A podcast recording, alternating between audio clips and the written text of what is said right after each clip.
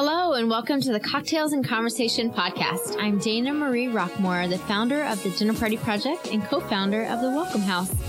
I'll be inviting intriguing guests over to my home to chat about some of my favorite things cocktails, story, the Enneagram, and rest. Hello, friends. Thank you for listening in once again.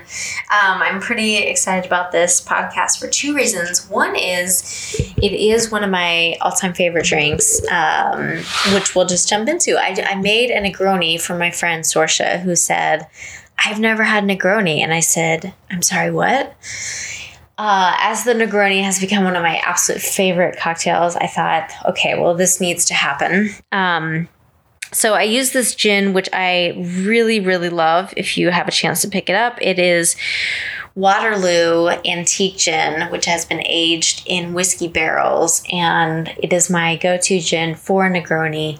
It is so delicious. So you just add one ounce of um, antique gin, and then you're going to add just one ounce of Campari and one ounce of sweet vermouth uh, the easiest of all cocktails, literally three things. All you have to do is put a big block of ice in a rocks glass and then you stir it up for, I don't know, maybe like 30, 60 seconds. Um, and then I personally, I know this is not maybe a typical Negroni, there's usually an orange peel that you release all those beautiful essential oils and then you drop an orange, orange peel into a Negroni. I like to squeeze a little extra orange in there and then I put in a big chunk just a big yeah a big chunk of orange that also you kind of squeeze and drop into your drink. I know this is not mind-blowing or anything new but um, it is a drink that i uh, enjoy often so i hope you'll enjoy it as well. And then uh, my friend today is sorsha and I've known her for a couple of years, and I just love the ways that she is making inroads into the arts world and um, Orlando has got some incredible outlets for the arts, which I'm so proud of. And she's um, worked at a she worked at an incredible gallery. We had a dinner party there, which was so phenomenal. It was so cool to to be a part of that um, setting for a dinner. And then she is creating some really beautiful things for people of color in the art world. So I was really excited to be able to share her story and all that she is up to in Orlando. So I hope you'll enjoy one, this drink, and two, uh, Sorsha's story. All right, enjoy. Hey, Sorsha. Hello. Hey, welcome to Cocktails and Conversation podcast. Thank you for being here. Of course, my Cheers. pleasure. Cheers. We're still social distance at this point, Mhm. um, at the time of this recording. Uh, and it's crazy because right at this moment, it's about one year since Yeah, we have been in this predic- predicament. it's wild. It's wild. Today was the, is well at the time of recording. Today is the twelfth of March, and one year ago, March twelfth was our last dinner that we had in 2020. Are you serious? Oh wow. 2020. Yeah, Yeah. seriously. Yeah. Wow. Isn't that crazy? Yeah. It is. Well, salute, and I hope you enjoy this cocktail. Cheers. Mm-hmm. Cheers. Mhm. Mm. It is This is great. so good.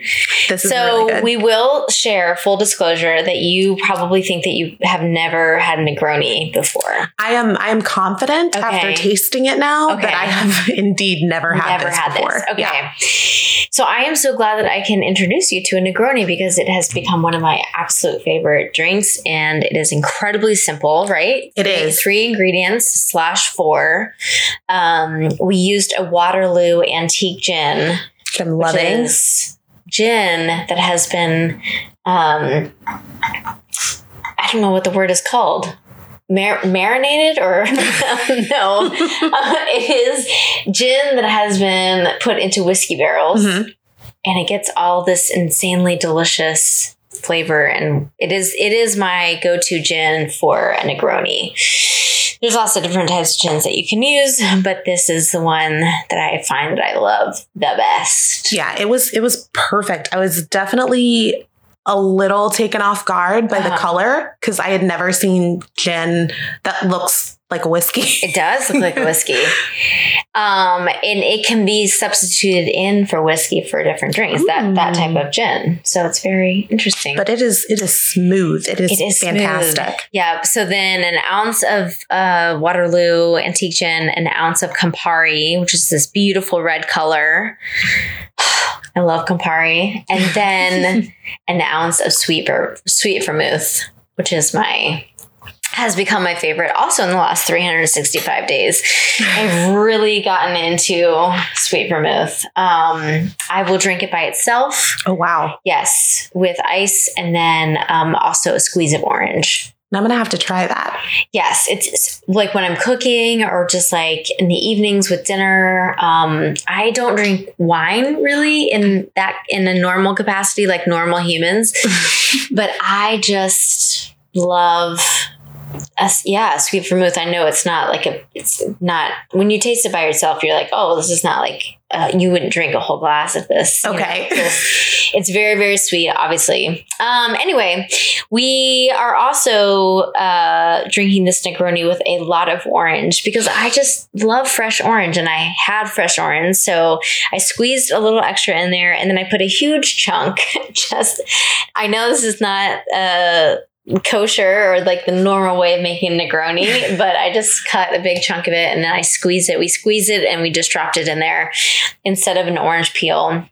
That is usually the way a Negroni is made. I'm telling you, the Florida girl in me is is loving the huge chunk of orange. Okay. Like, you know, you Mhm. can't go wrong with Mhm. having a little bit of real fruit Yeah. juice in there.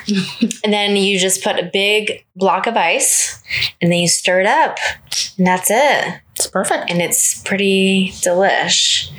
So speaking of cocktails, one of my favorite subjects, mm-hmm. what is a favorite cocktail of yours, like a go-to drink that you kind of is always like a is always going to hit the mark for you? So I am I'm a very lazy cocktail maker. Okay. Um, like a home so bartender. Very, very lazy home Okay.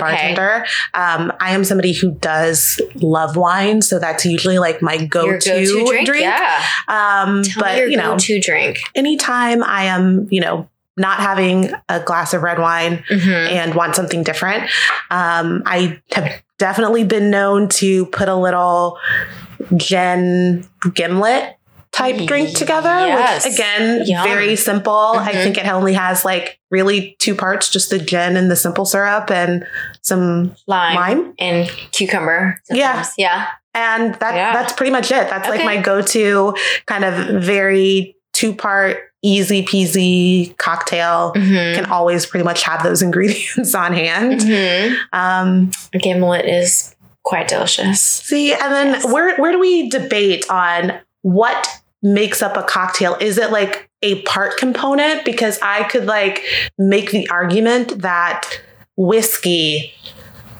on the rocks is also a cocktail in my mind. It is a drink. It is. It is whiskey on the rocks, and it's delicious. So that would be my Yeah. other, you know, cocktail of choice that uh, probably would not classify as a Mm. cocktail to anybody at all but, But that's myself. that's a go-to drink, and that's something that you love. What is a preferred um, whiskey on the rocks for you? I really do love Woodford whiskey. I just like I Same. I love it. I'm not too much like a whiskey neat girl, but that is definitely one of the whiskeys that I could drink neat. okay, Um, but I just love it on some some ice. It's really good. I love to hear it. Mhm. I love to hear it. Okay. So around town, this town, what what would be like two or three places that you like to frequent to grab a drink when you're not making them at home, doing your go-to wine Hmm. or gimlet?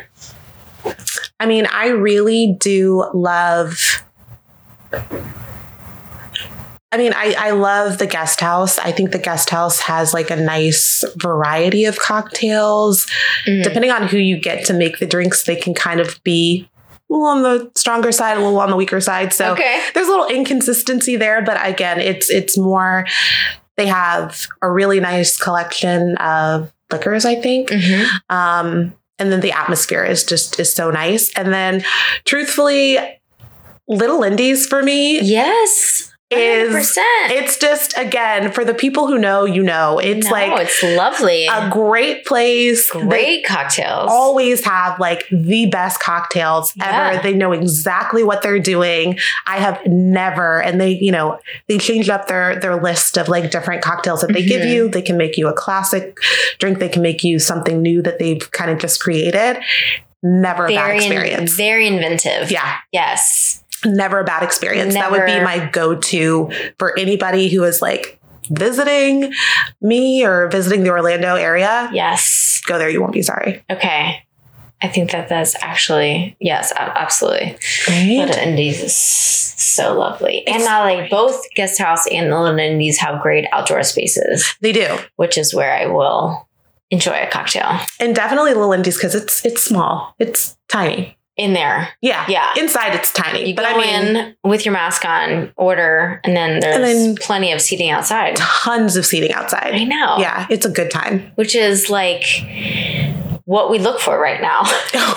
what we need to feel Where comfortable can now. we grab a drink outside? That's it, right? Yeah. Like the best pastime I think of like living in Florida is doing whatever activity you can outside. We've got limited, our countdown is on because summer is coming. Kind of like winter is coming. Yes. For any, I guess, game. I have not, I, I'm not a Game of Thrones human. Oh my god, me neither. Okay. I I But I do know winter is coming. Yes. And I always feel like summer is coming. always. And I'm like, ugh. Has it ever really left us? ugh. Like Ah, so, I mean, we've we had some, a couple of weeks. We've had some coldness. We've had a couple of year. weeks. Yeah. We we And right now it's like to 40s. perfect. It is Pretty- great. Yeah. Oh, Walks this is at ideal. walks in the evening. Oh, This is ideal. literally. Mm-hmm. Oh. But winter, I mean, summer is coming. Yeah. So until then, we will enjoy it and we will enjoy outside drinks. Mm-hmm. And then maybe by summertime, we'll be in a great place to dine indoors. That is the hope, is the right? hope. We can be indoors, AC blasted, because again, that's, That's the Florida way. And yeah, Or I will be home making my own drinks in my own air conditioning. and trust me, I'm I'm gonna. not about sweating outside. oh no, absolutely not a cute look. Mm. not a cute look for anybody. really. Gosh.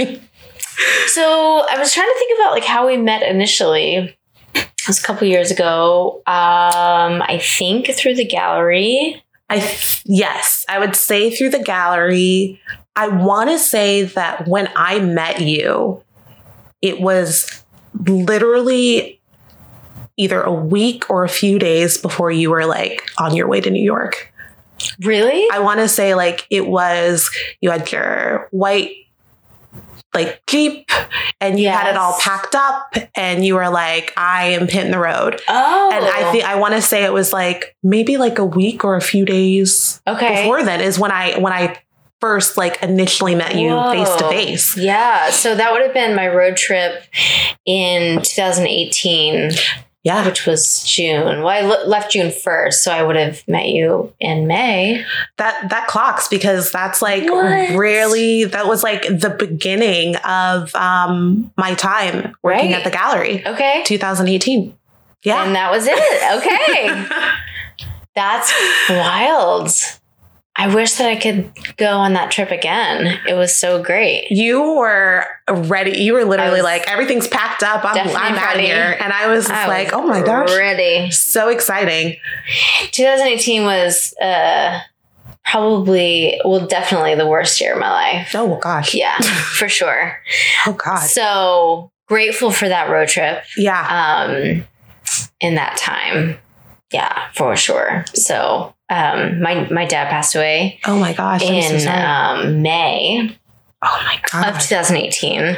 So then I got to go on a road trip to get to- out of to get out of of town, town, clear your head. and to, to have some time to decompress. And so that was why. I mean, part of the reason why. I mean, I always love a road trip for sure. yeah. But anyway, that was why I was definitely ready to get on the road. Wow. Get out of here. Wow. Yeah. I'm glad you did. Wild times. Yeah. Yeah. So uh, it was it was, it was interesting because I was like, 2020 wasn't even as bad, obviously, as 2018. I was Yeah. like, nothing will ever obviously touch that. Absolutely. In no, that regard. absolutely not.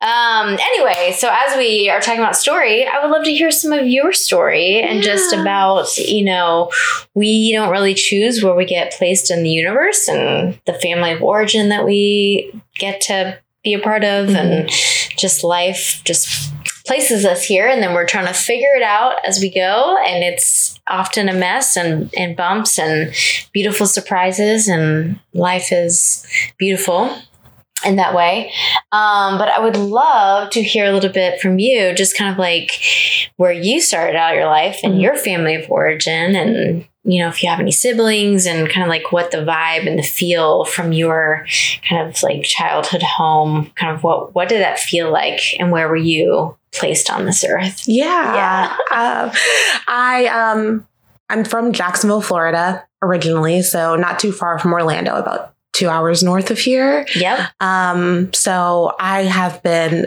unbelievably blessed and fortunate to have uh, really great parents who definitely made a lot of sacrifices for for me and my siblings. I have two older brothers, so um, I am I'm the third and the baby of the family. Um, one of my brothers lives in Georgia. The other one is in the Air Force, and he's currently in Guam right now. okay Um, so yeah, my Wow. parents are just absolutely adorable. They um, they met when they were teenagers and high school sweetheart high school sweethearts what who were together like like nonstop. Um, my dad's in the Navy, so he actually did travel a lot of my childhood. So I don't have too many concrete memories of him until probably like nine or 10. Um, because that's when he retired. So that's whenever he was like actually kind of here and not going to different states, different countries for, for his job. okay Um, but you know, all the memories that I do have of him truthfully come from like photos of, you know, being able to see him holding me as a child and then, you know, talking about like where we were, um, the the gathering we were at. So, you know, he was as involved as he as he could definitely be, but being like the the breadwinner of the family, it was a little difficult for him to be able to, you know, be consistently there because his work kind of demanded him to be other places. Um, That's tough. but they were they they are they are fantastic um, parents. They've always been really supportive. I, you know, didn't really know where I was going Mm. in life. Didn't really know like what I wanted to do. Um, a lot of that, I guess, I could just like attribute to maybe being the the third child. So not really like. Uh, you know, you've you've been there, you've done that. Like you, you know, the I feel like the the later that you are in life when it comes to like your siblings, like if you're not the firstborn or maybe Mhm. the second, you're like starting to be the third, you get less baby pictures, less people are as like, you know, attuned to what's going on. You kind of just fall into the routine of just going to school Right. and, and doing whatever. Um, You're kind of entering a life that is already in motion. Or a right. family unit that is already Exactly. It's like, you know, we're not going to hone in and focus too much attention on one individual child. We have like three. right. So you guys can kind of, you know, learn Figure amongst yourselves, learn amongst your family, your cousins, your Mhm. friends.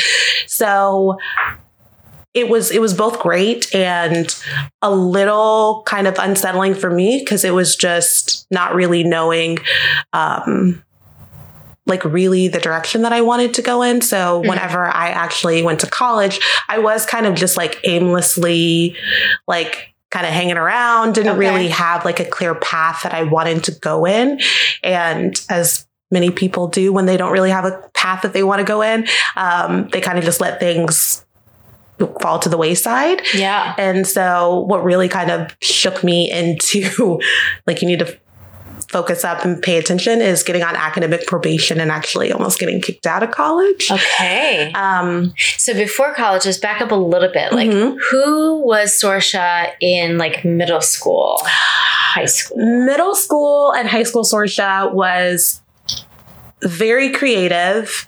Um, I was that kid in like middle school who kind of started like um like a recycling club Cool. where I Very just cool. like got my friends and we were gonna just like pick up any like recycled like trash or anything like on our recess break. Mm-hmm. And, you know, I put together these little tiny like little like notebook paper like petitions and, and gave them to my friends to like join. Um in high school, I definitely leaned more towards like the music. I, that's when I actually started because of my older brothers. I started to follow a little bit more of what they were doing. Mm, Um, sure. I don't know really why I did that, but um, yeah. So like my older brothers were into chorus, so I started getting into chorus, and I was just somebody at that point who was kind of just like consumed with their friends. So any opportunity to kind of get out there and see the world and change up perspectives, like experience different cultures, like all of that um, was kind of surrounded by my my friend group at that time. Okay. And then how did that move you into high school? How did you show up in high school? I showed up in high school with you're the little sister of this person. I- yeah. so that kind of like again for the people who knew like my older brother kind of made people look at me as like hey are you going to be like what he was and I definitely wasn't my brother was like like high school prom king and he played football and he was just like he did theater so he was kind of like the big man on campus Mhm. and I kind of wanted to be anything but that. So I, I definitely had my moments of like, oh, I think I want to do like cheerleading or dance club, and then I would quickly just like shy away from Mhm. from that attention and from those connections. And I just said like no. Okay. So like I definitely wasn't popular. I definitely wasn't unpopular. Or I guess I guess unpopular in the sense of I, I didn't really care about that type of stuff. Like the only thing that I cared about were like my friends. Sure. So I definitely would not say that I'm a popular person, a popular kid in high school in the slightest. in the slightest. You were just doing you I was kind of doing me. in high of school. you know, you're kind of like in your own little bubble. So, like, Sure. outside of knowing that I'm not a popular kid, I didn't know how, like, anybody in high school saw me. I, Mm. They probably didn't, to be completely honest. And that was your vibe. Yeah. was- yeah. Yeah. Kind of like somebody who flew under the radar for like Did most you of her enjoy school or did you like, was it like annoying annoyance to you? Uh, I wouldn't go as far as like an annoyance, but it was definitely something that I feel like just was a responsibility because of my parents Mm. kind of really instilling in us all how important education is. Mm-hmm. My mom is, you know, somebody who graduated from college, got her master's degree. And then on the opposite side, my dad didn't graduate from college or didn't grad he didn't graduate from high school. So um she had both her and my dad kind of like collectively wanted to instill that like education was like the main priority for me and my brothers. Like Mm. that was it. Mm. Like they didn't care if they had to like take a second mortgage out on the house in order for us to go to college. That was uh, something that was really important for them. Mm-hmm. So when my older brothers, well, when my oldest brother flunked out of college and my other older brother decided that college wasn't really his bag either. Did you feel pressure? I felt a little pressure just because I am definitely more of a people pleaser. Mm-hmm. So I wanted my parents who, in my eyes, had kind of worked so hard and definitely didn't have the same types of opportunities Mm-hmm. To at least be able to get like, hey, this like landed with one of one our kids. exactly. So, like, you know, the least I can do is give them this, which seems so important to them. Sure. So then you transitioned through college, Mhm. which was uh, touch and go, maybe. Touch and go for the first two years. Okay. And then that kind of like that shake of How did that shift? um just the the fear that I would kind of follow in my older brother's footsteps of being kind of kicked out of college. Okay. And at that time, because he's five years older than me. So when he was in college, I was still, um, what was that? Maybe just about to start high school. Sure. So for uh, uh, like knowing kind of like the I guess the only way to really say it, and I, I don't even know if this is accurate because obviously I'm I'm not my parents. I don't know if they felt a level of disappointment, but you know, I definitely know that they probably weren't pleased at the fact that he, you know, was kicked out of college. So yeah, for for me not wanting to have to like uh, make them go through something Mm-hmm. like that again um really kind of like turned a light switch on in my head that like you need to you need to Get actually serious. like get serious about this Yeah.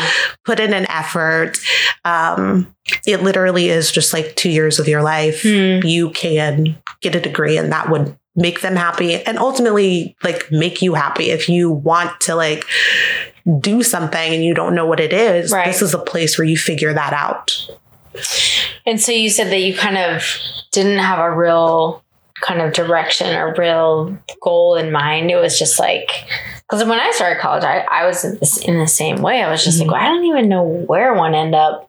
But I, for me, I was like, I can feel like a college degree will probably help me get to that place. So it's just starting, you have to take all your gen eds anyway. Mhm. And then I have a degree that technically I don't really use, but it's a lot of people i feel yeah.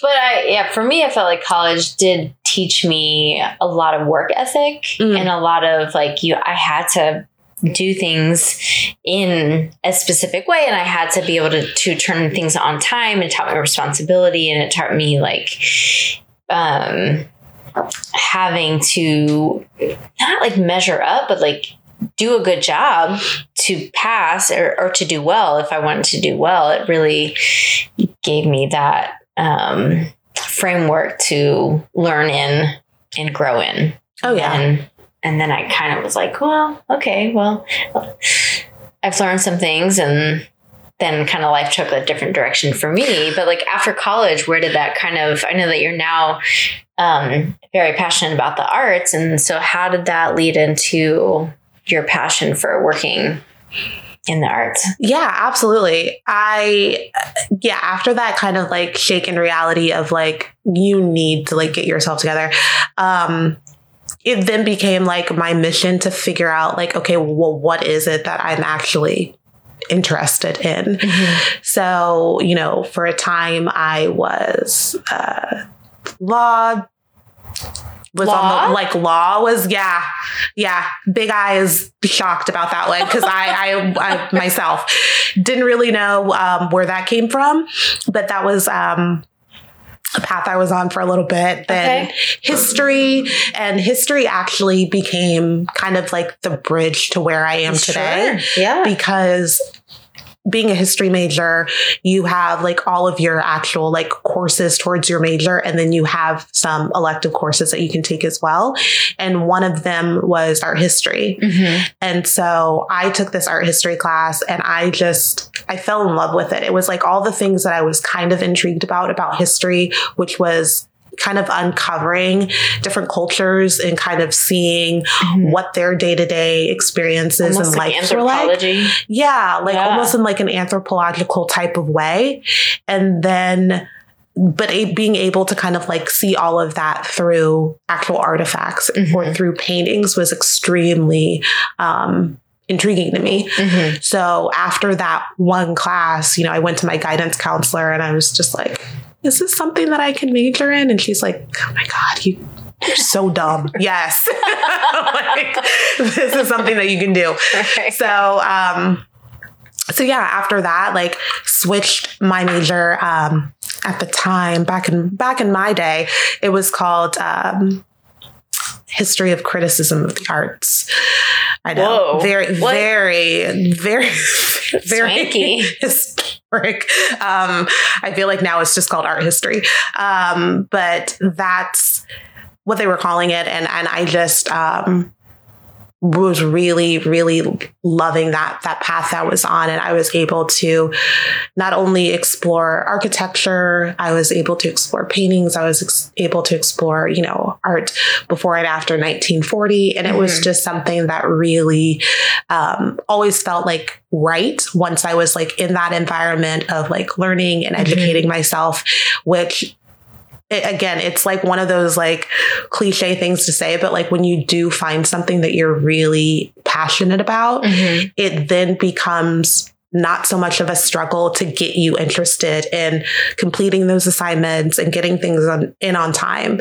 Because from going to academic probation, I graduated like on the dean's list. So it was like a Mm. very night and day Mhm. type um, situation. Were your parents like, who is this girl? They really were. they really were just like, what is okay? what is happening? I mean, they were I'm happy. sure they were delighted. They were. I think they were happy that I, I found something that I was passionate about, but I think they were also fearful. At least for my mom, I know that she was fearful. And like, what is that? What type of career are you going to get with that? Like, I don't Great. understand it. right. and I was like, I don't really understand it either. But um, yeah, they were they were very happy, very very happy. Sure. And you know, truthfully, a lot of my happiness came from being able to make them happy. Mhm. Um, but then also just within myself, I'm glad that I was able to accomplish this goal because, you know, later in looking into really having conversations with like people in my family, at the time I didn't really take into account how maybe difficult or how many opportunities like that don't really happen for a lot of people like me. So like Hmm. black people in general. Hmm. And I really did kind of like um take the overall experience. I don't think I really thought about that during the entire process and like not until years after Mhm. did I even think about like that actually being more what my parents were probably wanting for me. So how from from there, like you had a spark kind of lit within you, Mhm. and then um, moving towards kind of a career in art. How did that kind of flesh out? So when I was there getting my degree, it kind of only gave you, from my uh, like perspective of my educators, it really only looked like you had two paths to take whenever it came to a degree in art history. Like you could either be a professor, Mhm. which I absolutely hated the idea of because I just could not stand to be a teacher. I do not have the patience at all Right. um, or the other path, which was going to be more so along the line of kind of like your your your gallery type world. Um, which truthfully at the time none of them really seemed appealing to me at all it didn't really look like i had a lot of opportunity to go like in a specific path or like what i really wanted to do Mhm. and I think that's one of the unfortunate things about that degree, at least during the time that I was in it, was that you didn't really know all of the different opportunities that were available to somebody with an art history degree. So for me, you know, I tried to stay in my college town for as long as I could. And um, when that didn't happen, I had to, you know, lower my head and go back home.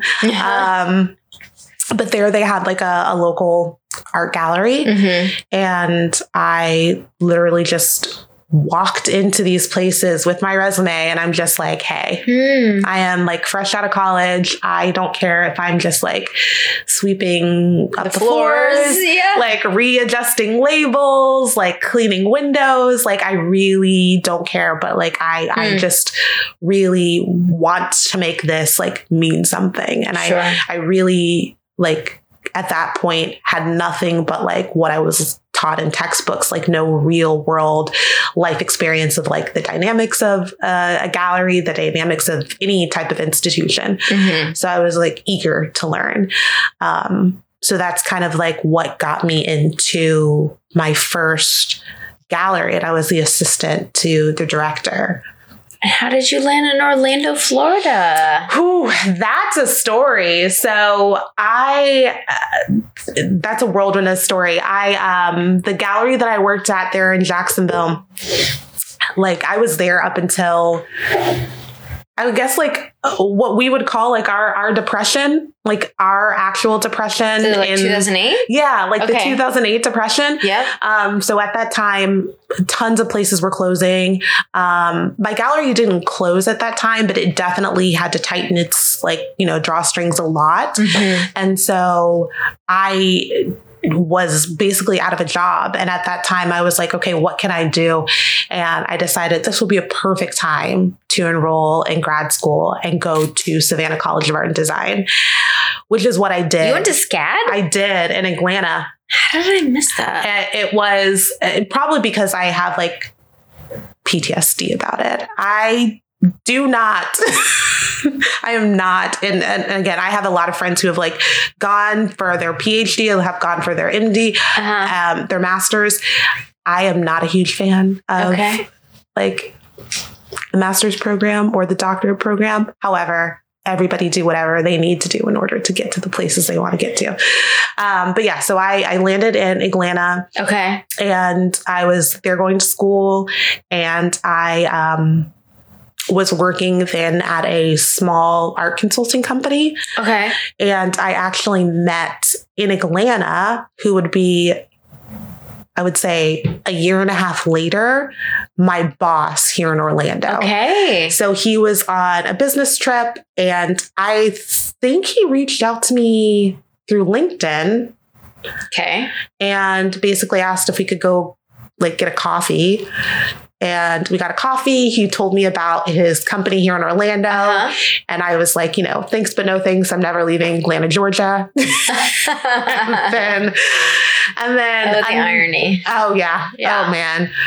Whew, back in the day, I'll tell you what. Right. Um, so yeah, then after, um, again, the the boutique firm that I was with, they had to kind of tighten their strings as well, which took my full time position to a part time position In Atlanta? in Atlanta. And it was extremely difficult for me to try and go back to, let's say, like being a waitress for two days a week and then working here for three days. And I was like, I don't want that. I want, you know, if I have to work two jobs, I want them both to be like within the arts industry. And that just wasn't available to me. Hmm. So, you know, I had to kind of move back and was able to take him up on that offer, which was really, really great because one, um, at that time I was looking, you know, at student loans and my parents at that time had moved to Guantanamo. So I didn't really have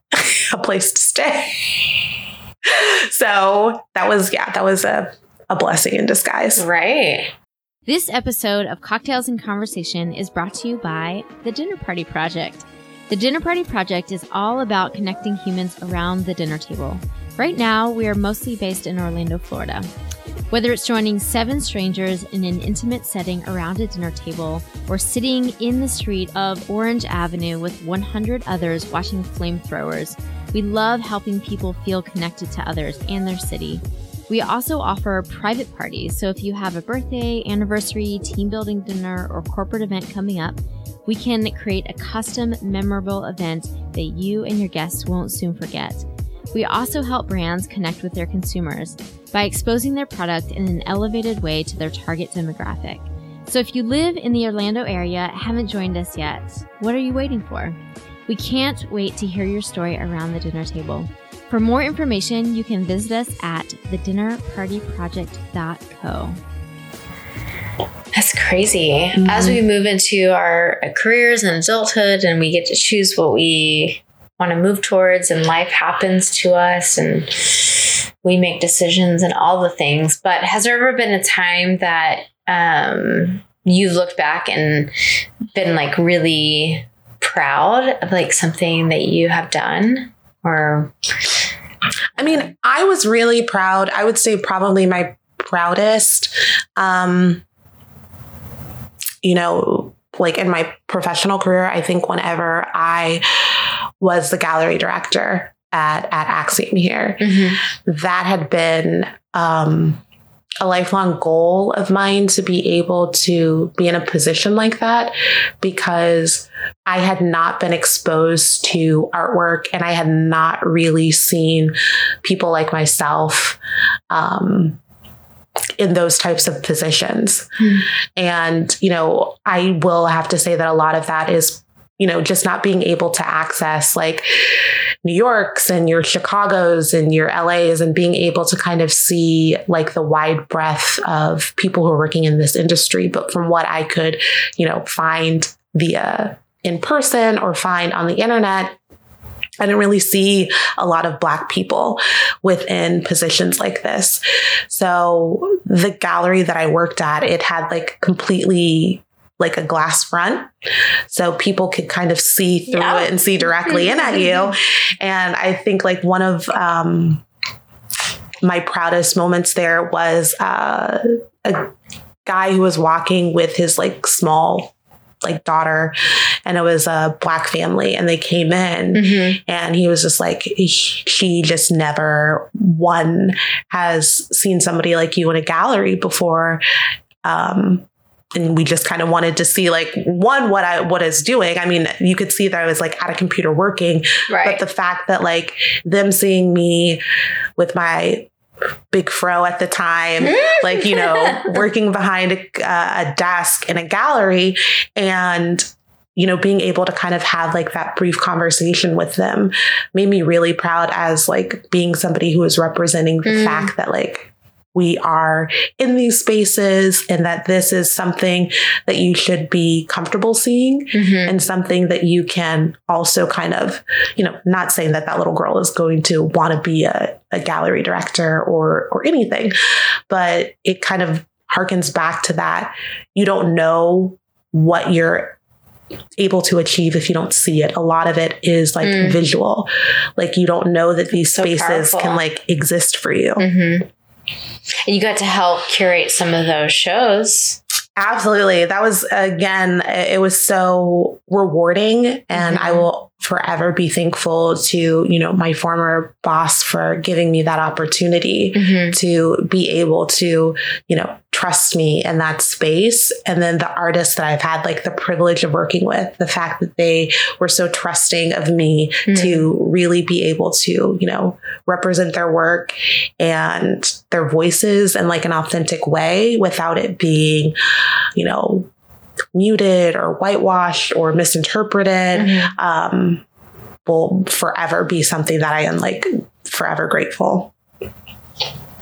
And you got to host a cool dinner party there. I mean, let's just talk about that. So, one of the things that I, I wanted to do, I knew that like going into, you know, being a director, having worked with some amazing, and I mean under some amazing um, role models, um, male, female, who've worked at institutions like museums, who've worked at galleries. Um, even whenever I was like a docent at the High Museum in Atlanta, like these people who have dedicated their lives to kind of, you know, being able to access artwork, they do such a fantastic job.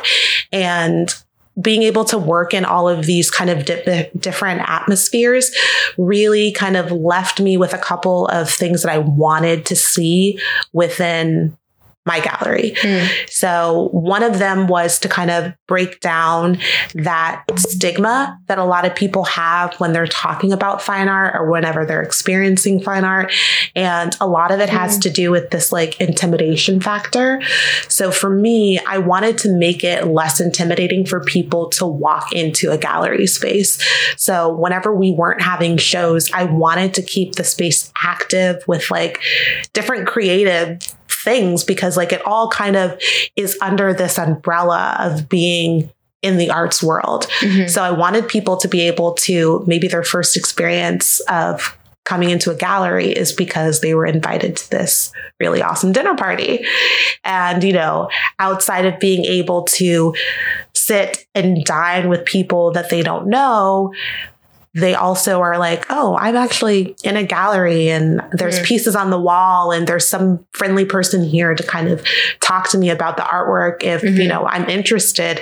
And it can be just a little bit more of like a casual, not everybody in like this kind of pompous way that you kind of see or associate with going to a gallery where like the artist Mm. comes in and they have sunglasses on and they can't be talked to and they're you know surrounded by like a harem of people like i wanted it to be less intimidating so having like you know Mm. dinner party project there having um I had Sofar Sounds um, Mhm. there as Yeah, well sure. on a couple occasions to like again just activate the space was was a huge um a huge goal of mine You did it.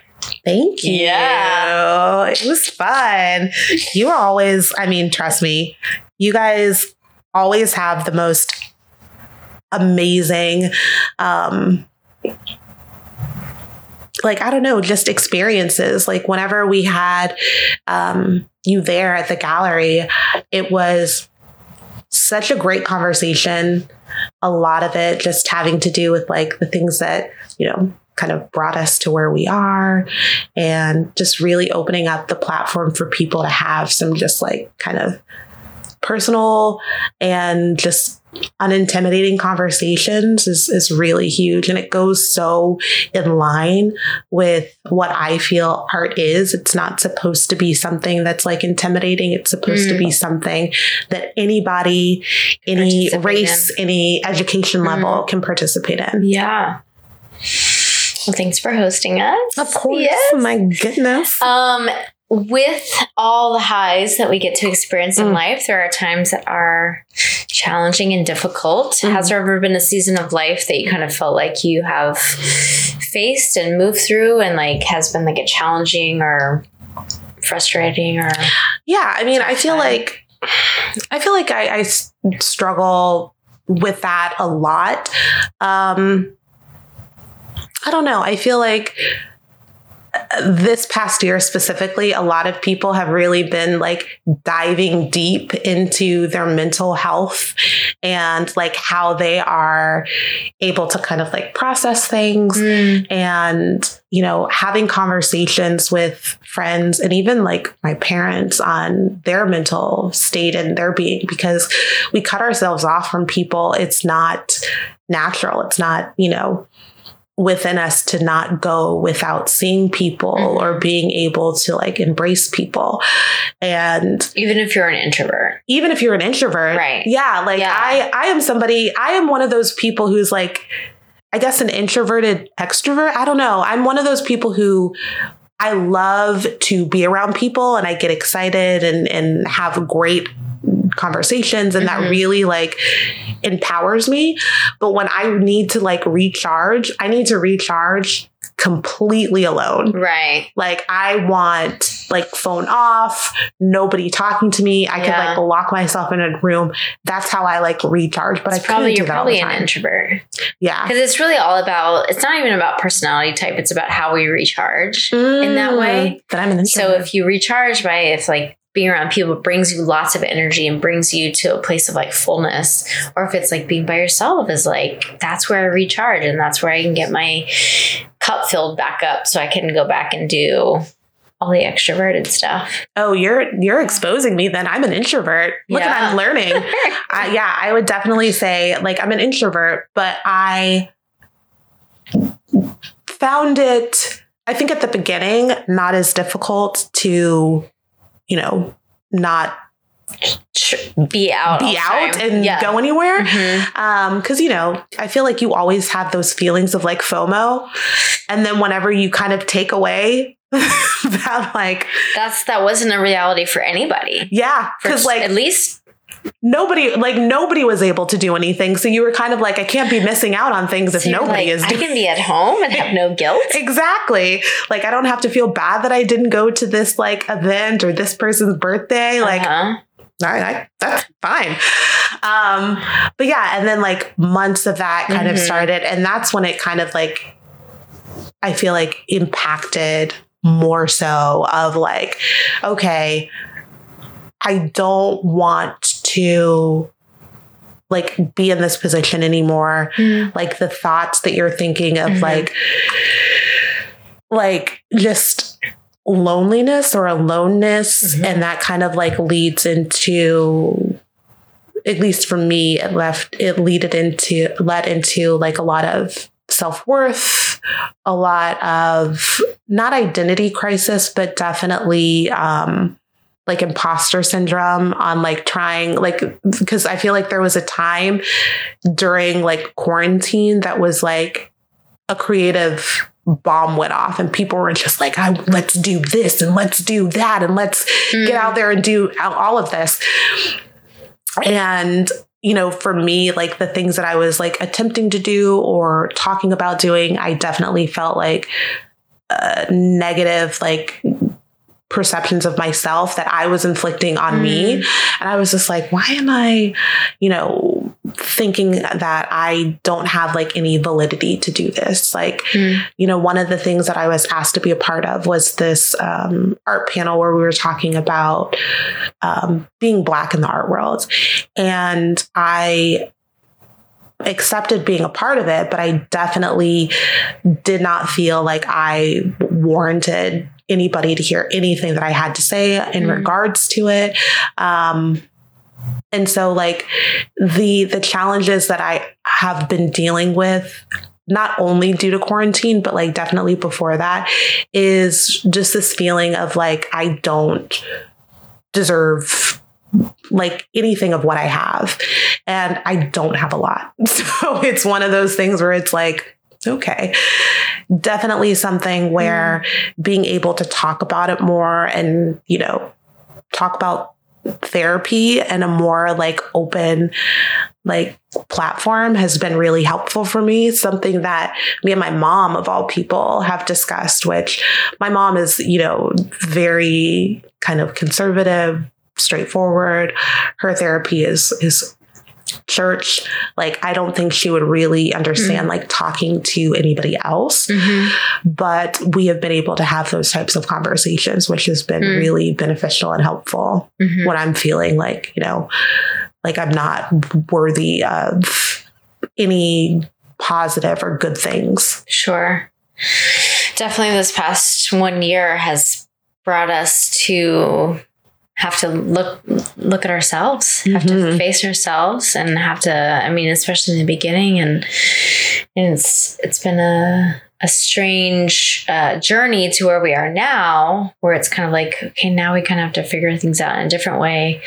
But if you're home and by yourself and you're just really, you know, like you have to, I think, I think in a way it was a, it was a blessing and, Mm. and a hard one to Yeah. be able to have to face yourself. That's all you kind of had. And so that mirror is, can get pretty dark and, and also pretty great to be able to and we're going to talk about some mini with the enneagram but just the re- the realities i think of um having having either the courage or having no other choice but then to look at these things you know kind of within ourselves and then to be able to look at them honestly and then face them and hopefully move towards like what does health in these areas look like and how do i move towards them to be able to be a be- best version of our, ourselves, you know, and and the reality is that it takes, you know, through therapy and through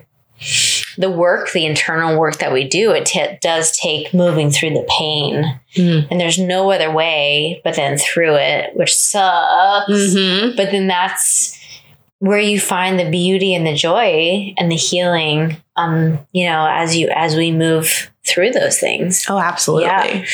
so i feel like you're not alone in that last year was definitely a tough one yeah. yeah for sure um and as we have put 2020 behind us and Mhm. we're still Thank goodness. kind of in it in 2021 Yeah. which has uh, brought its own sort of challenges. Um, but where, like, I would love for you to be able to just share with us kind of like your current role and what you're doing, and then and then other current roles that you are moving towards, and like what you're passionate about right now. Yeah, absolutely. Um, yeah, thank goodness 2020 is is gone. Like Behind know. us. Goodness Oof. gracious knock her out of the way um yeah right now definitely seeing like you know obviously the light at the end of the tunnel with us being able to kind of safely kind of interact with one another again. Mhm. um for me i have you know after i separated from from the gallery i kind of found myself in like a okay what are my next steps? Um had that conversation with multiple people as to like what that next step looks like for me. And i was very hesitant to really like not necessarily like talk about it but really to really sit down and like strategically think about what i wanted to do next Mm. um it was always just like whatever next step i make Mhm. I just want to completely do it uninhibited, completely just at the core what makes me happy um, about this, you know, career that I've chosen to work in.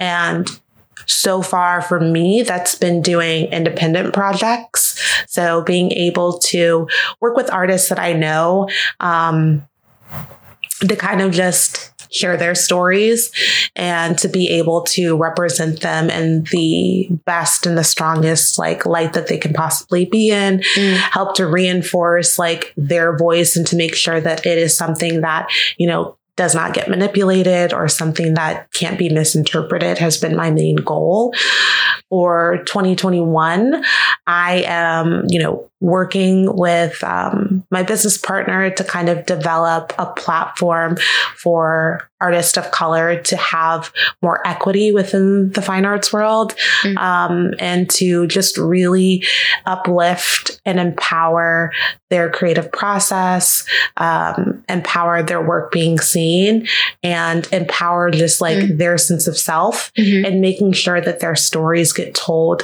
as authentically and as directly as possible and not as like a gimmick to um, kind of bring people in just to the idea that you know you're looking at black art because right now black art is kind of like I guess like a high point, uh, a topic of conversation that's happening within the art world. Inclusivity and diversity is a huge conversation that's being held in the art world. And a lot of that has to do with, you know, what happened last year and some of the, you know, resurgence of like racial tensions within the United States that kind of got brought, up to the surface. Forefront, yeah. Exactly. So, for me, moving forward, what is um, exciting me is this case study that I'm actually putting together. Um, it's going to be in the form of a show. I hope to um, kind of present it, unveil it here in Orlando in fall of this year. It's still kind of in its infancy stages right now, just kind of putting together Hmm. um, what the overall like scope of this case study looks like. Um, but it's going to be one that again is going to be in line with where I'm looking to go with my career, which is just highlighting and promoting um, the importance and the longevity of Black art Mhm. and making it not something that is seen as like something separate. It is very much, um, yes, Black art, but it's very much American art Mhm. like you know having to currently distinguish ourselves as something as other, like Black art is in its own little category, is something that I hope will, you know, decades down the line, not be a thing Mm. where you are able to really look at America and just be like, yeah, America was inhabited before, you know, it was colonized. And there were people who were here who have the right to call this place their home. They shouldn't have to be separated or segmented into this is Native American art, this is Black art, this is Latin art. It should be something that is just all collectively one thing. And that just makes up American art as like a as a whole. Mhm. Um, I think that hopefully is where the art world is moving. And I hope to be a contributor to making sure that it actually does make it to that. Yeah. Me. Yeah.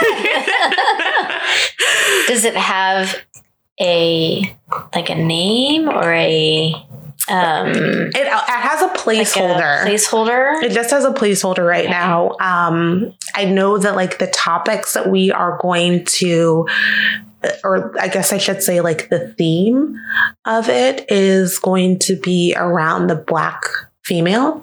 Mm. Um, but other than that, like a show title hasn't really been like landed upon yet. Mhm. But it's going to be um, a very interesting case study on that subject, on that theme. And I'm doing it primarily out of curiosity, to be honest. Like Mhm. this entire um, show is going to be one purely based off of my curiosity, but it is a subject that I think a lot of people will be intrigued about Mhm. in the way that we are approaching it. And the way that it's going to be presented is going to be um, unique. Mhm. So I think that a lot of people will kind of enjoy their experience. I think it's going to bring up um, some great dialogue, a lot of thought provoking um like hopefully contributors um and it's going to be open up to like a nationwide um kind of call to artists Okay. so I really, once it kind of has its its legs, I really want you Mm. know Orlando artists to be able to contribute. Mhm. Um, but I also want artists from you know all different walks. I definitely Mm. want different perspectives from different gender classifications Mm. to different races. Um, it's it's all going to be a part of this study because it all kind of lends to So speaking of local, Mhm. you have done also some work with uh, downtown arts arts. downtown. District. Mhm. Yeah. Mhm. Can you? Um, the main things that I've done with them, um, I was a part of a female curator series that they did. I want to say it was in 2019, um, where myself, along with um, a local, you know, badass curator, Flynn Dobbs, who a lot of people are familiar with. Um, Gisela, who is the curator at Rollins um, Museum, like just a fantastic, fantastic women, um, where we were asked by the executive director of City Arts to kind of put together um, these shows that happened every month, and it was talking about. Um, Whatever, whatever subject that we really wanted to Mhm. kind of communicate and share with the community. Mm. And it was fantastic because not only is it rare to see a lot of black people within the arts world, but you know, females as well. Like there's definitely a lot more females within the arts industry, but it's still kind of male dominated. Mhm. So it was really important to have these types of shows. And it was fantastic. Um, I did the panel for um, being Black in the art world with them. And then just recently um, curated a show with them with a fantastic artist. His name is Chris Santos. Um, he is currently here in Orlando, but will be unfortunately leaving us soon for Philly. Mhm. Um, but his work was is fantastic. It's still currently up um, as of today. It's still currently up in City Arts, Mhm. um, and that one was really special to me because Chris is an artist that I was really impressed with um, when I first met him back in 2019. Um, he is just so grounded in who he is as both a black man, mm. um, as somebody who loves his culture. He's from Cape Verde, so he, the show that we have hanging it to the arts really kind of walks the line between his experiences of his Cape Verdean culture and being a black man in America.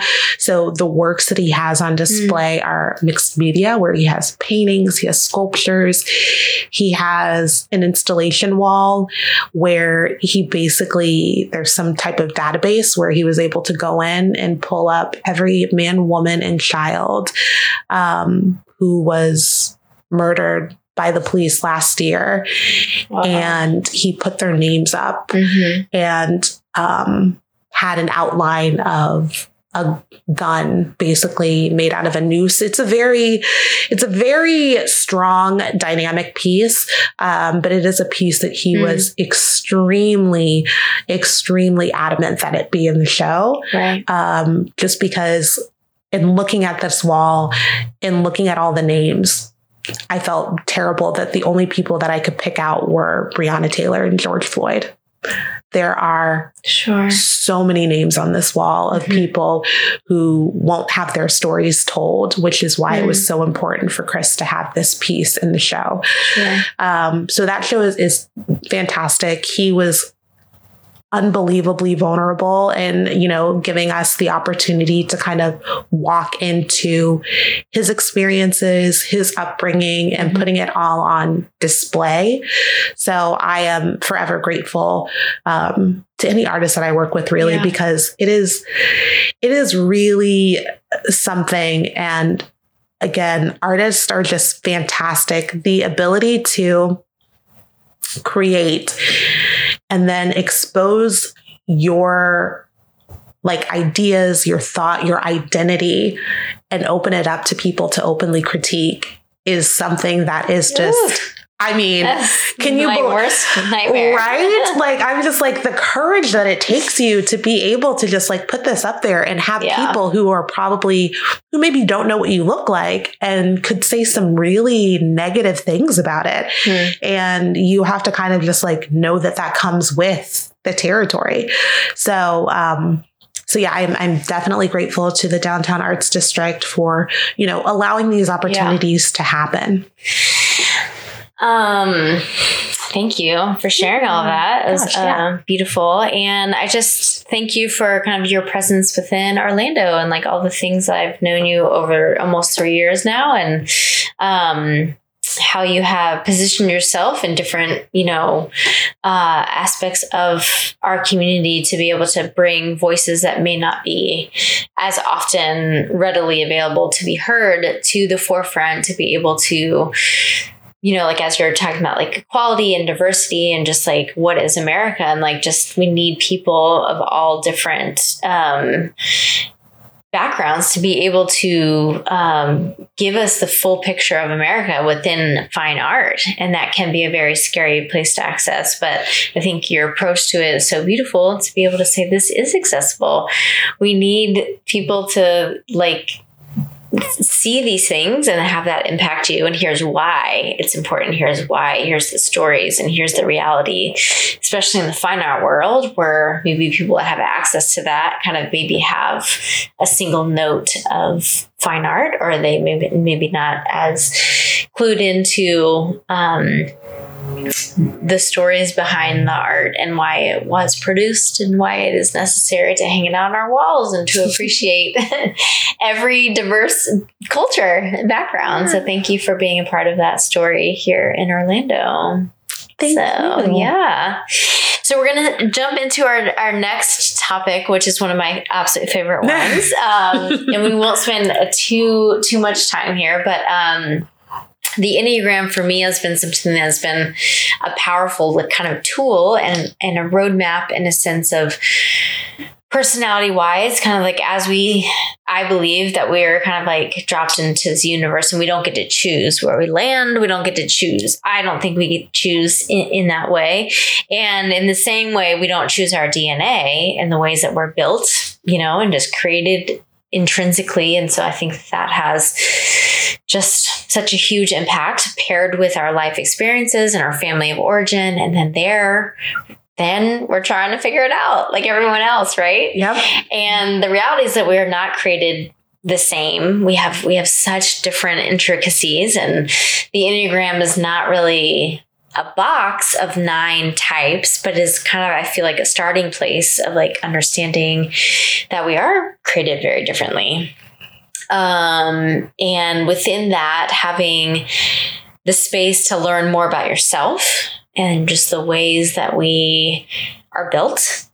Um, and that allows me to have more language and capacity to have grace for myself and to learn more about myself and how I show up in the world, like we were talking about. And then for other people, like how they're mm-hmm. built could be va- vastly different oh, yeah. than how I'm built, how you're built, and have more compassion and grace because, like, understanding their framework to me has given me when I when I see that um, kind of where they're coming from, mm-hmm. and I have to kind of recognize that I'm coming from maybe a very different place, mm-hmm. and so I have to be able to say, you know, like. Um, okay, I understand a little bit better, I understand you a little bit better, and that helps me to like know you better and to love better, you know, for myself give myself and for other people to love people that's hopefully the end goal with the enneagram um, so as we were we've kind of chatted about it recently i know it's something that's not um, as much in your knowledge, uh, but maybe you'll uh, dig into it a little bit more. But reading through the nine descriptions, you kind of felt possibly the one that you would identify most with was Number nine. No, the number nine. It was the uh, the peacemaker. The peacemaker. Yeah. Right. I so me. Right, like as as you navigate your world and your family, you're kind of like always on the lookout of keeping an even keel with everybody. You know, I'm sure running a gallery is you're dealing with so many different people and personalities and mm having to make it work. Like it is your job to make it work. And so uh, as a nine, you're just kind of, that's probably in the forefront of your mind. It is. And I like one of the descriptors of the peacemaker, which I, I, I, definitely you know everything that it described was like oh this is me um that's why like it was i saw attributes of myself in some of the different ones that were featured there but like number 9 was like every single word that they used mm-hmm. was me mm-hmm. one of the first one was easygoing Okay. And that is me to a T. Like I can like completely take ownership of that. I'm a very easygoing person for people who know me, I feel like whenever somebody is easygoing, I think a lot of people interpret it as somebody who doesn't care. Mm. And I think like that's a very that's a very misrep- misinterpretation of it because even though I'm very easygoing, kind of go with the flow. Right. That may come off as like aloofness, but I am extremely like, you know, engaged, passionate about what I do, but that's just the way that it it kind of presents itself in me is just like more of an easygoing mm-hmm. type thing, which I can understand, like you said, you can see different perspectives of like the people that you surround yourself with and how kind of understanding what your easygoingness must read like to them mm-hmm. is something that I have been like being more cognitive of like in just my my uh my circle mm-hmm. of once you understand who you are seeing how other people interpret that i think i'm even like a lot of that was definitely discovered during quarantine where it's just like oh being able to have those types of conversations of like, you know, this is what I am. This is who I, this is how I, you know, Show up in the world. show up in the world. Right. And just because this is how I show up in the world, I don't want you to confuse that like it means that I don't care about the conversation that we're having Mhm. or I haven't really got given like, you know, enough thought or feedback into like your feelings. So that is that um yes, I have never heard you taught me so many there's so many new experiences. in this, in this like hour that we've been together. Um so but yeah, that was that was definitely something that you know, I am continuously working on. Like, as a peacemaker, as somebody who likes to just, like, you know, ease tensions and ease situations, Right. not because I want to, like, stifle them to move on to the next, but like for me, I process things very quickly. Hmm. So, like, my, um, like being able to like receive it, process it, let it go, or perceive it, process it, move forward, um, is is not the way that a lot of people Mm. operate. So Mhm. it it probably looks like a very kind of like this person doesn't doesn't care is what I'm probably like um, seen as from from the outside going in. I feel like, but not the Right. case. Yeah. Well, I can't wait for you to dig more into the Enneagram. Oh, I'm ready I for it. I'll send you um, some info because I could talk about it all day. I'm ready to see what we all look like. I mean, isn't that what you want? You want self reflection as much as possible. Yeah, I think for me it was also powerful to have the language to say, "Wow, somebody gets it," or they like, "Did they write this about me?" Do is they this how you me? like is this how you like um describe yourself now like moving forward like these like key points of where you fell I mean, if somebody knows the Enneagram, then I can I can chat about it with Mhm. them, and then they'll kind of know the framework that I'm talking about for myself. Um, but yeah, I try not to. Obviously, I don't try to like force it on anybody that doesn't have any interest in it. But it's highly interesting to me. no i think it's i think everybody would love to know like just like you like you did with me like read through this list and find like the one that best identifies with who you feel you are Mhm. i feel like everybody needs that Yeah. like people need self-reflection like whatever like you need that to some degree like you don't need to you know dive too deep because I mean, I think we all need self awareness. I think that's a huge Oh, yeah. thing because I think that I've learned some things about maybe how I show up in the world. And so that was an eye opener to me, in a sense, like not everyone processes things like I do, Mhm. right? yeah And so I need to be aware that I might come off and I need to be aware how people might perceive me as well. And Would you if change? I, if I want to honor them, um, somewhat like if I Yeah. want to honor people and I, if I want to, um, have the best possible outcome in a sense, like I don't know precisely what that ratio is of me changing myself or me like putting myself not in a box or like less than, but I think that there is awareness to say, you know, maybe I'm, I might be overwhelming for some people. So maybe if I know where they're coming from, like if I want to meet them in a good place, maybe that I can know how to meet them in a good place for myself. And so so good it gives me that perspective. that is so good why Yeah. i literally uh, why didn't why didn't we you probably we probably did have this i was going to say why didn't we have this when we were like in our 20s or something and it probably has been, been around for um, hundreds of years. yep it's been around It's forever been around forever, but it has come into popularity, I will say, in the past probably 10 years. I've known it for four years or so. But um, yeah, I think that it's just like such a, a powerful self awareness tool Mm. that can help us to, to love each other better Mm. in that way. So speaking of loving ourselves, Yes. um, our last topic is my probably my most favorite topic, All but right. is rest. And so, how do we step back from the world and Mhm. recharge and regroup and, renor- and, and restore and play and discover?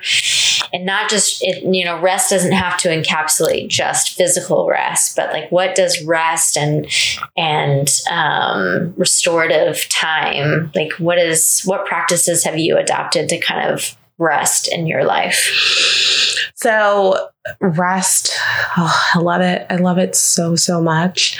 Um, I am like a very bad millennial who doesn't is not as attached to my phone as like some Mm. people will. So like Mhm. I am great quality man, I I don't know how that happened because like uh, when I'm on, I'm on. When I'm off, I'm off. But I am I'm definitely able to like put my phone on like D and D and not really care if anybody can communicate with me for like a solid day, which I find to be like so peaceful to kind of Mm. just like rest from having to care or worry about like what's happening Mhm. and just like really hone in on myself.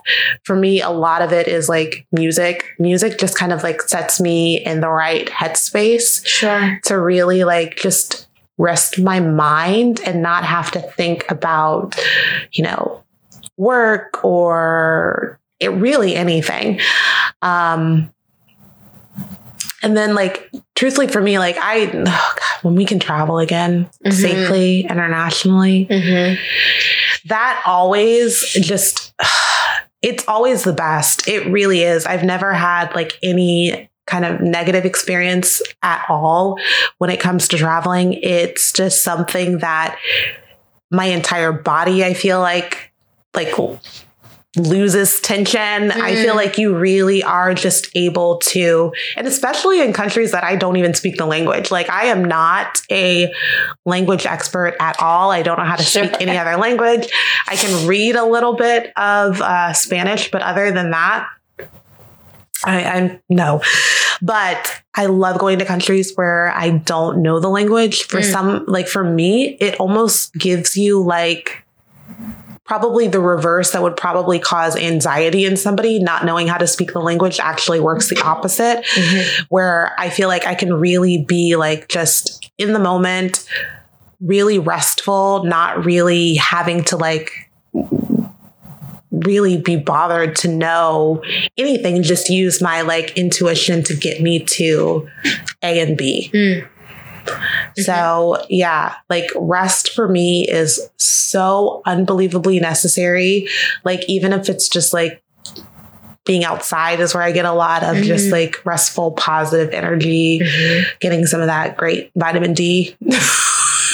just like, I am a huge advocate for vitamin D. oh man. yeah, that's why I live in Florida. It's it's perfect. Yeah. It's like it really is. Like there's nothing like just clearing your mind, you know, whether that be natural or medicinal. Mhm. Uh, just like being out and and really like I, I feel like you rest your brain, you give it an opportunity to like reset itself almost, even if it's just like for a few moments. So yeah, like a lot of self-care, self-love has been like, you know, um, big topics of, of course, like during quarantine. So like Sure. journaling has been really great for me. Just like it used to be really intimidating because I uh, would hear like how beneficial like journaling was for people and I was just like well I don't know what to to write and to what to like scribble down Mhm. and then I one I started like seeing some prompts that like there are actually prompts out there that can kind of help guide you um versus just like aimlessly just like scribbling things out but sometimes that's, That's what really what you do Yeah. just like aimlessly scribble things out Yeah. to like just get it down and you know revisit those like times and i think Mm. that's why journaling is so great because you can really go back and just be like oh. What what what yeah. okay well, So if you had one day, 24 hours, Sorsha's dream world, if Mhm. you had a day of rest, it could be Mhm. here, it could be anywhere in the world, money is of no issue. Mhm. Like if you had one day, Mhm. what would like your dream day of rest look like? Ooh, okay. So it would definitely be um Bora Bora is Oh. just unbelievably You've been there, I take it. Unbelievably beautiful. No, I've oh, never you been know. there. Okay. I've only seen photos. I've never been there either. and I've, I've never I've only seen photos and literally the photos have like called to me like Okay. this is where you need to be right. um but they have these almost like in water like little bungalows that you can go to so you know my my dream perfect day would be surrounded by water i would be able to just like wake up with you know the sounds of the water the sounds of the air nature um and literally just have nothing planned to do Mm-hmm.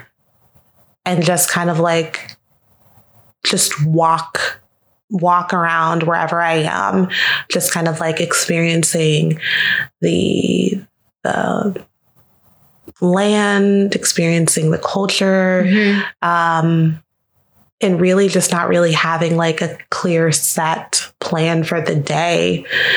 And, you know, hopefully that would be surrounded with like amazing food and Mhm. music and, you know, it's kind of one of those like perfect days where it's like if a person was there that would be completely fine but if a person wasn't there i'd also would be Yeah. completely fine Sure. so um so yeah probably like my introvert type qualities coming out like i don't think i need anybody with me at all like i think just like being able to get up and move at the pace of whatever that day calls for Mm-hmm. that would be it So good.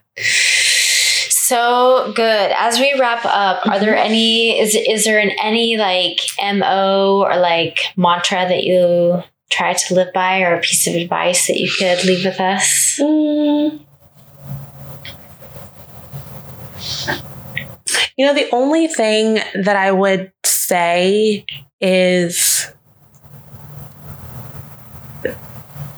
and, and, and I don't know if this is like a mantra of somebody, but um, just be kind to yourself. Mm-hmm. Like, I feel like we as individuals are going to be hardest on ourselves whenever, you know, we wake up some days and we just don't feel like working or you know we spend the day watching netflix or you know we uh, just are so and especially you know myself i can be so kind and forgiving of other people but i feel like whenever it comes to myself i wish i had that same type of Compassion. compassion Yeah. and so, you know, for everything that you do, and trust me, you'll make, I, I've made so many mistakes that it, so many mistakes. It's, it's ridiculous. Um, and I feel like I will continue to make more and more mistakes. And at the end of the day, just be kind to yourself. Like you really, really just, if that could be the only thing that, you know, people hear and take try and put to practice that. That's a good one. Such a good reminder. Where would we find you online, etc., like with your projects? Like, where would we find? Where do we find you? So um, a website is going to come soon. Okay. So um, that's going to be probably the clearest path that you can get to me. Um, you know, I do have you know social media. Which you a hundred percent.